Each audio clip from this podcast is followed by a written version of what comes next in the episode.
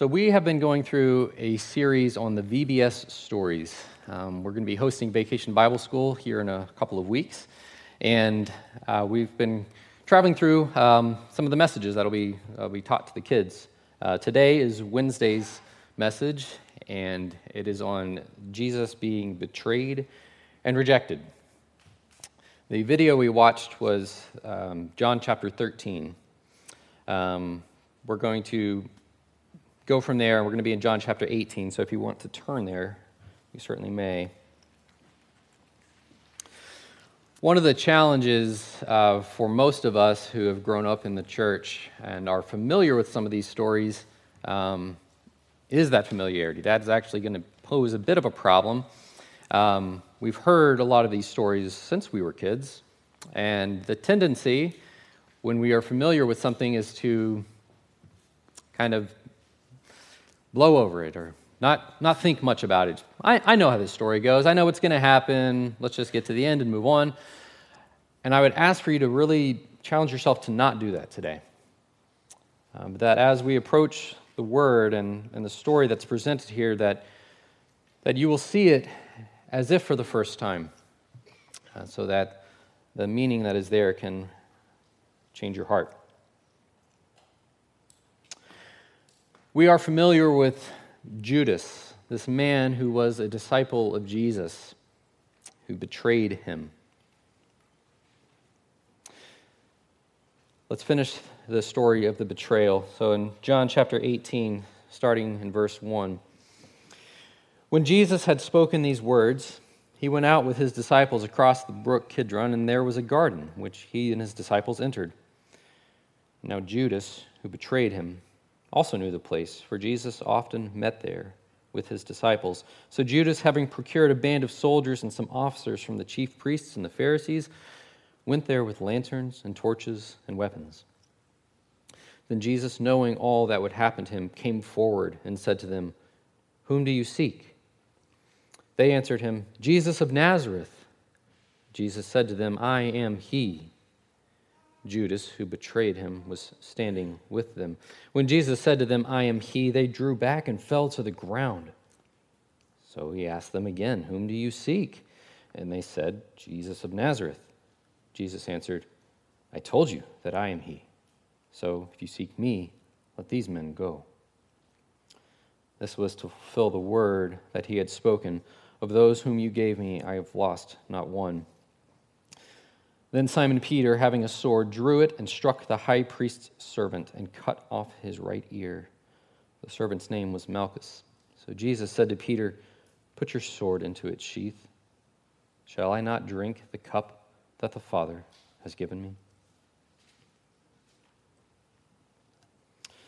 So, this is Judas, uh, this is his act of betrayal that he is infamous for. Um, he is the betrayer. I mean, twice in this text, it calls him a betrayer. Throughout the Gospels, that is how Judas is known. It's as if it's his surname, Judas the betrayer. It's who he was. But what I would suggest that, is that his betrayal wasn't just this episode. This was the culmination of his betrayal, but this was not really the big thing. This was not why he was known as the betrayer. This was a moment in his life. We don't know a lot about Judas through the scriptures. Um, really, the only other point of reference we have to him um, is an event where a woman had um, poured costly ointment and perfume on Jesus to anoint him. And, and Judas speaks up and says, Why this waste? You know, we could have sold this and given the money to the poor. And John, the author of the text, steps in and says, Judas didn't really care about the poor. He was in charge of the money bag and he would help himself to some of the money there. It's really the only other point of reference we know about Judas. He's a thief and he's a betrayer. But I would suspect that if we had the ability to dig in to Judas's life, if we could if we could dig through the dirt and find the artifacts that were left behind of Judas's life, that they would paint a picture of a betrayer. It wasn't just a moment here or a moment there. Judas's life tells a story of betrayal. And I think Jesus knew that. I think Jesus knew that even from the beginning when he first picked him.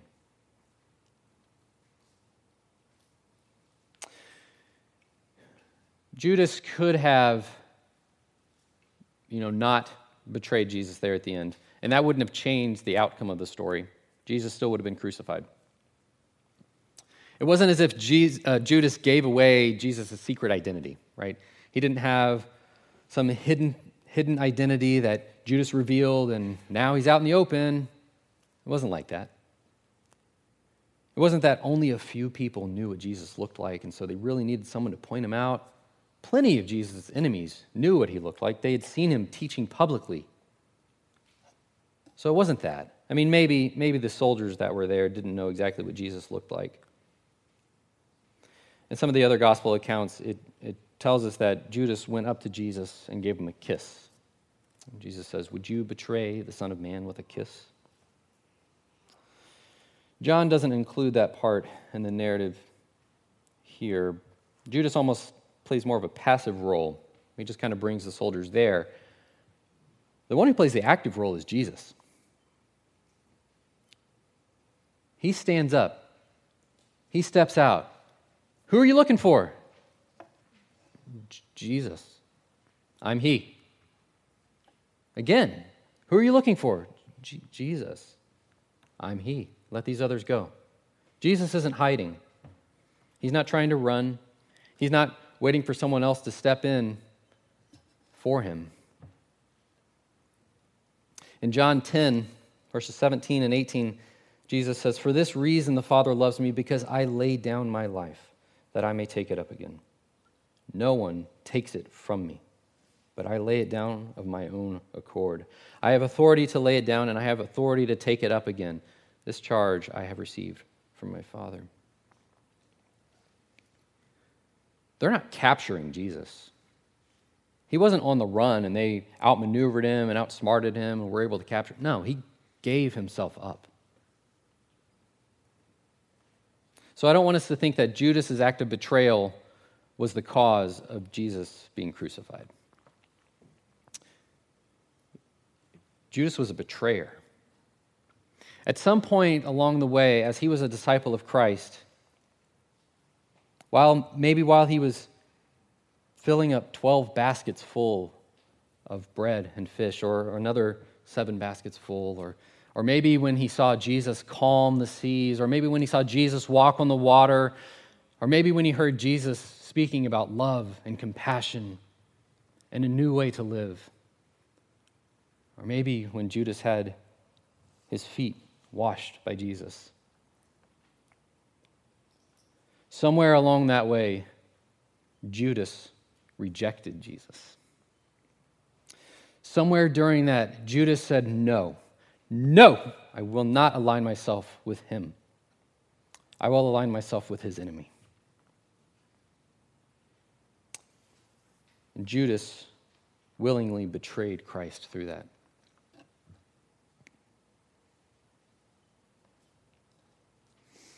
Matthew 27, verses 3 and 5, 3, 3 through 5 say, Then when Judas, his betrayer, saw that Jesus was condemned, he changed his mind and brought back the 30 pieces of silver to the chief priests and the elders, saying, I have sinned by betraying innocent blood.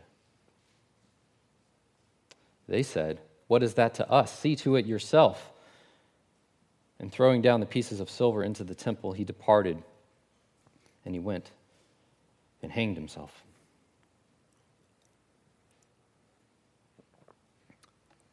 Judas had recognition there that what he did was wrong. He knew that Jesus was innocent, that he had committed no crime, and he was remorseful. And he did what he was supposed to do he went to the priest. He went to the priest and confessed his sin. the priest was supposed to the priest was supposed to offer pardon of his sin through the blood of an animal. Judas was supposed to bring a sacrifice to be killed on his behalf so that he could be restored. Judas brought no sacrifice. The priest did not, did not show him the way to repentance. The irony of this story is that Judas didn't bring a sacrifice because his sacrifice was on the cross.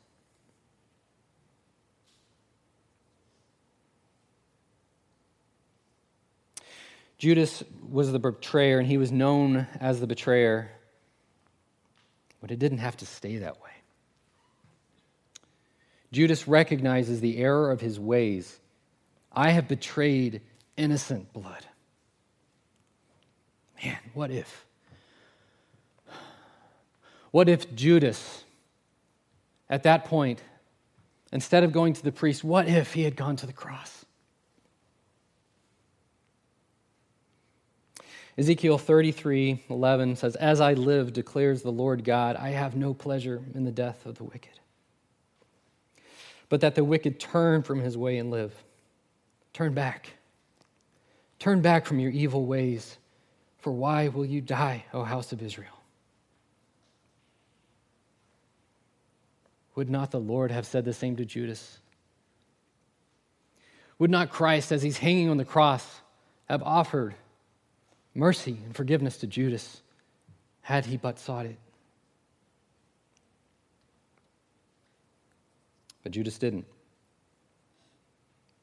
And the only other alternative was death.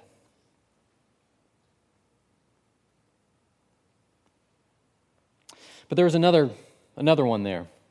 There was another betrayer, if you will. Let's pick back up in John 18, starting in verse 15. Simon Peter followed Jesus, and so did another disciple, which is, is John. Since that disciple was known to the high priest, he entered with Jesus into the courtyard of the high priest. But Peter stood outside at the door. So the other disciple, who was known to the high priest, went out and spoke to the servant girl, who kept watch at the door, and brought Peter in The servant girl at the door said to Peter, You also are not one of this man's disciples, are you? He said, I am not. Now the servants and officers had made a charcoal fire because it was cold, and they were standing and warming themselves. Peter also was with them, standing and warming himself. Skip down to 25.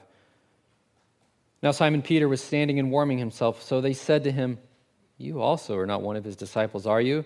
He denied it and said, I am not. One of the servants of the high priest, a relative of the man whose ear Peter had cut off, asked, Did I not see you in the garden with him? Peter again denied it, and at once a rooster crowed.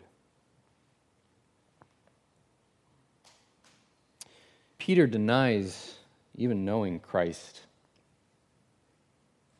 He denied three times that he even knew him.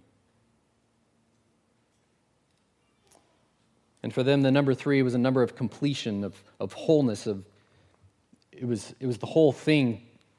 So Peter denying three times, it wasn't just like a passing thing, it was total, complete denial. No, I don't know him. I don't know what you're talking about.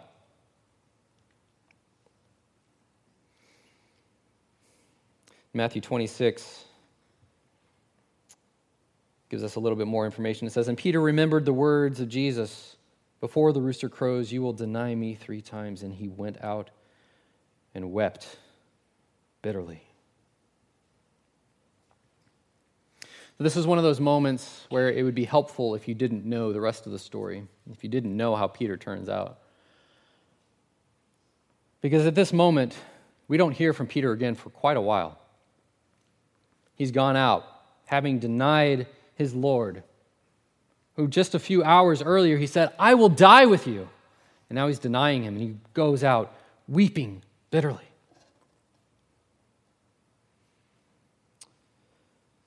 Some of us may have felt this. this type of bitterness in your soul because of something you've done. Some of us know what it is to be Peter in this moment, to have denied Christ and to weep bitter tears. Some of us have heard the voices of condemnation that come in those moments of, you are worthless. You're not good enough. Nobody loves you. He won't forgive you this time. I don't know if Peter heard those voices or not. I don't know what was going through Peter's head throughout that night and all the next day. I don't know. Scriptures don't tell us. But I do wonder. I wonder if Peter reflected back on the past few years of his life. I wonder if, if Peter remembers when Christ called him from the boat to fish after men. I wonder if Peter recalls picking up the bread and the fish. I wonder if Peter recalls waking up Jesus. Lord, Lord, we are perishing. And Jesus calming the storm. I wonder if Peter recalls Jesus walking on the water to him and calling Peter out to meet him. I suspect he did. I suspect he did. I suspect he remembered Christ's words Blessed are those who mourn, for they shall be comforted.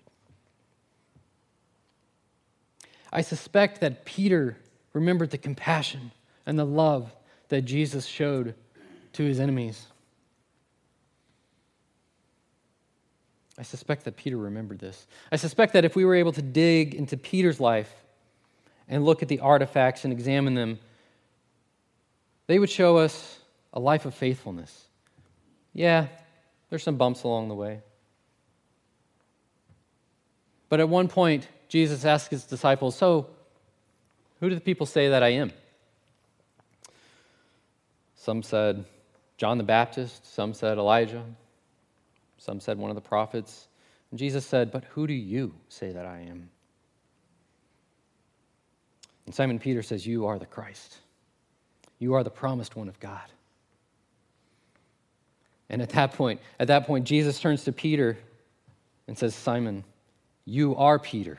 He renames him.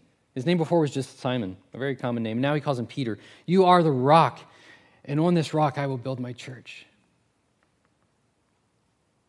I suspect that Jesus was able to examine the artifacts in Peter's life and knew the man that he was.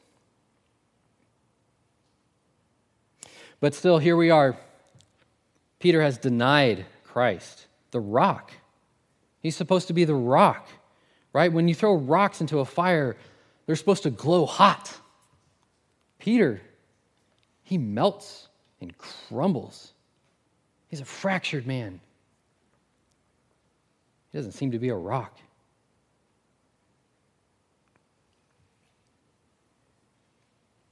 When they were in the garden, Jesus had gone off a ways to pray by himself, and he came back.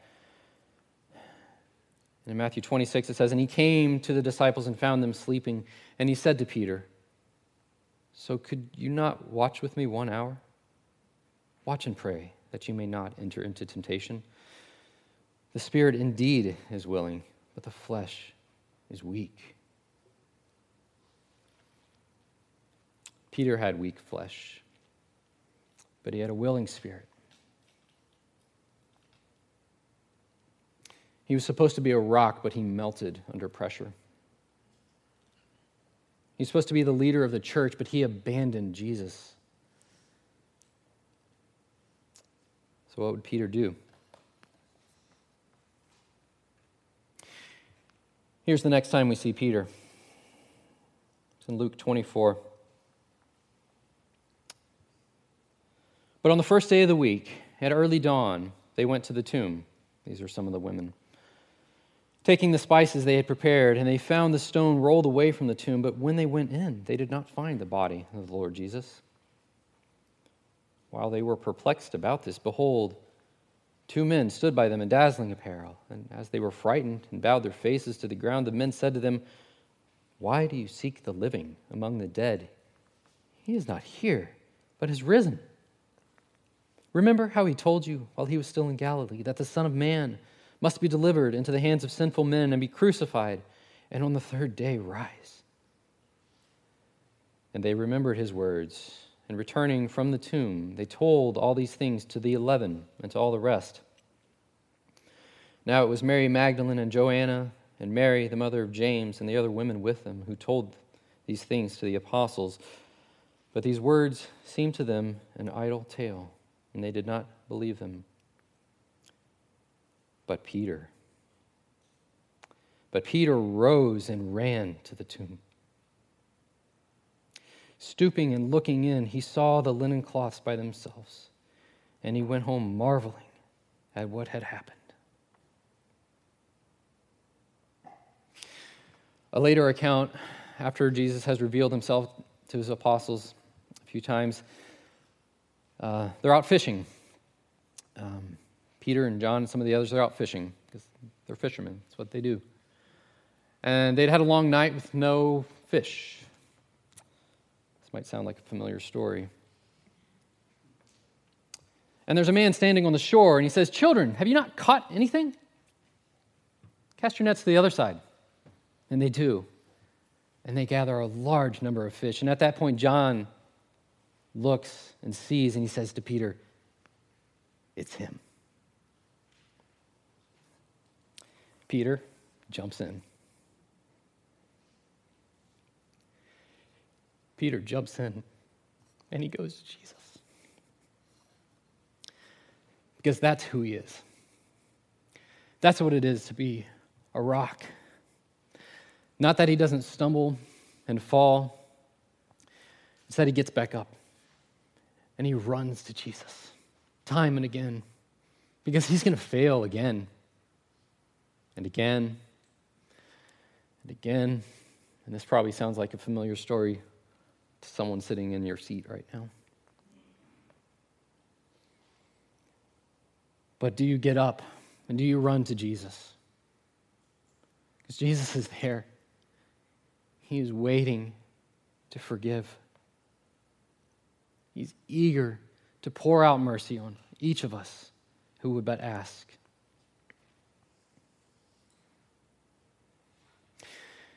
Judas is known as the betrayer because of his mistakes and because of his rejection of Christ. Simon is known as the rock. We don't call him Peter the denier. Nobody calls him that. He denied Christ three times, very publicly. But that's not how we know him. We know him as the rock because he got back up and he ran to Christ. That's what he wants from us. He wants us to come to him, not perfect, but messed up, scraped up, bruises, bleeding. That's how Christ wants us. He wants us to come to him that way and to throw ourselves at his feet. And he will make us clean, and he will make us whole. And he will give you a new name. You are not to be known by your past mistakes or your future mistakes. That's not how Christ knows you. If you are His, He has a new name for you. Says in Revelation that to the one who conquers, to the one who overcomes, that Jesus will give you a new name that nobody knows but Himself. So, right now, we carry His name until we receive the new name that He has for us. And it doesn't matter what you think about yourself or what other people think about you. It doesn't matter how many times you've failed, how many times you've denied him. You may have betrayed him to the uttermost. If you come to him, he has a name for you. And that is how he knows you.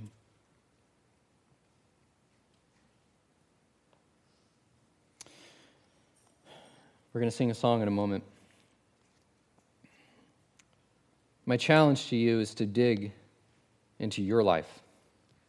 I want you to dig in the dirt of your past, and I want you to look at the artifacts. And what story do the artifacts tell about you? Because they're going to tell a story. And it might be a story like Judas's story. But Judas had a choice, right? Even when he recognized his sin, he had a choice. He could have turned back to Christ, and so can you. You can change the story the artifacts tell through the power and love of God. Or you may examine the artifacts and you may see all these stumbles and failures and be like, man, I have denied Christ. I've denied him to save my own skin. You know, it was cold, it was late, I was hungry, I was tired, and the Spirit of God gave me an opportunity to share, and I kept my mouth shut. But then I ran to Jesus. And if that's the story that your life tells, then you're His. You're His forever, and He has a name waiting for you. So as we sing, I want you to reflect. I want you to examine your life, see who you are, and come to the cross of Christ. And pray with me. Our Father, our God, our King, you who sent your Son to be like us, to walk on this earth, to experience pain and hunger and heartache and death, but to experience all that so that you could conquer, so that we can follow in your footsteps and that death will not have a hold on us, but that we have life. We have life through Christ if we just believe. Lord, we thank you for Peter and men and women like him. God, I thank you for the Peters in this room who have stumbled and fallen, but get back up and come to you. And Lord, for those of us who have betrayed you and feel like we have nothing to live for, Lord, may we turn to the cross and live. Through Christ, our Savior, and by his blood, we are redeemed.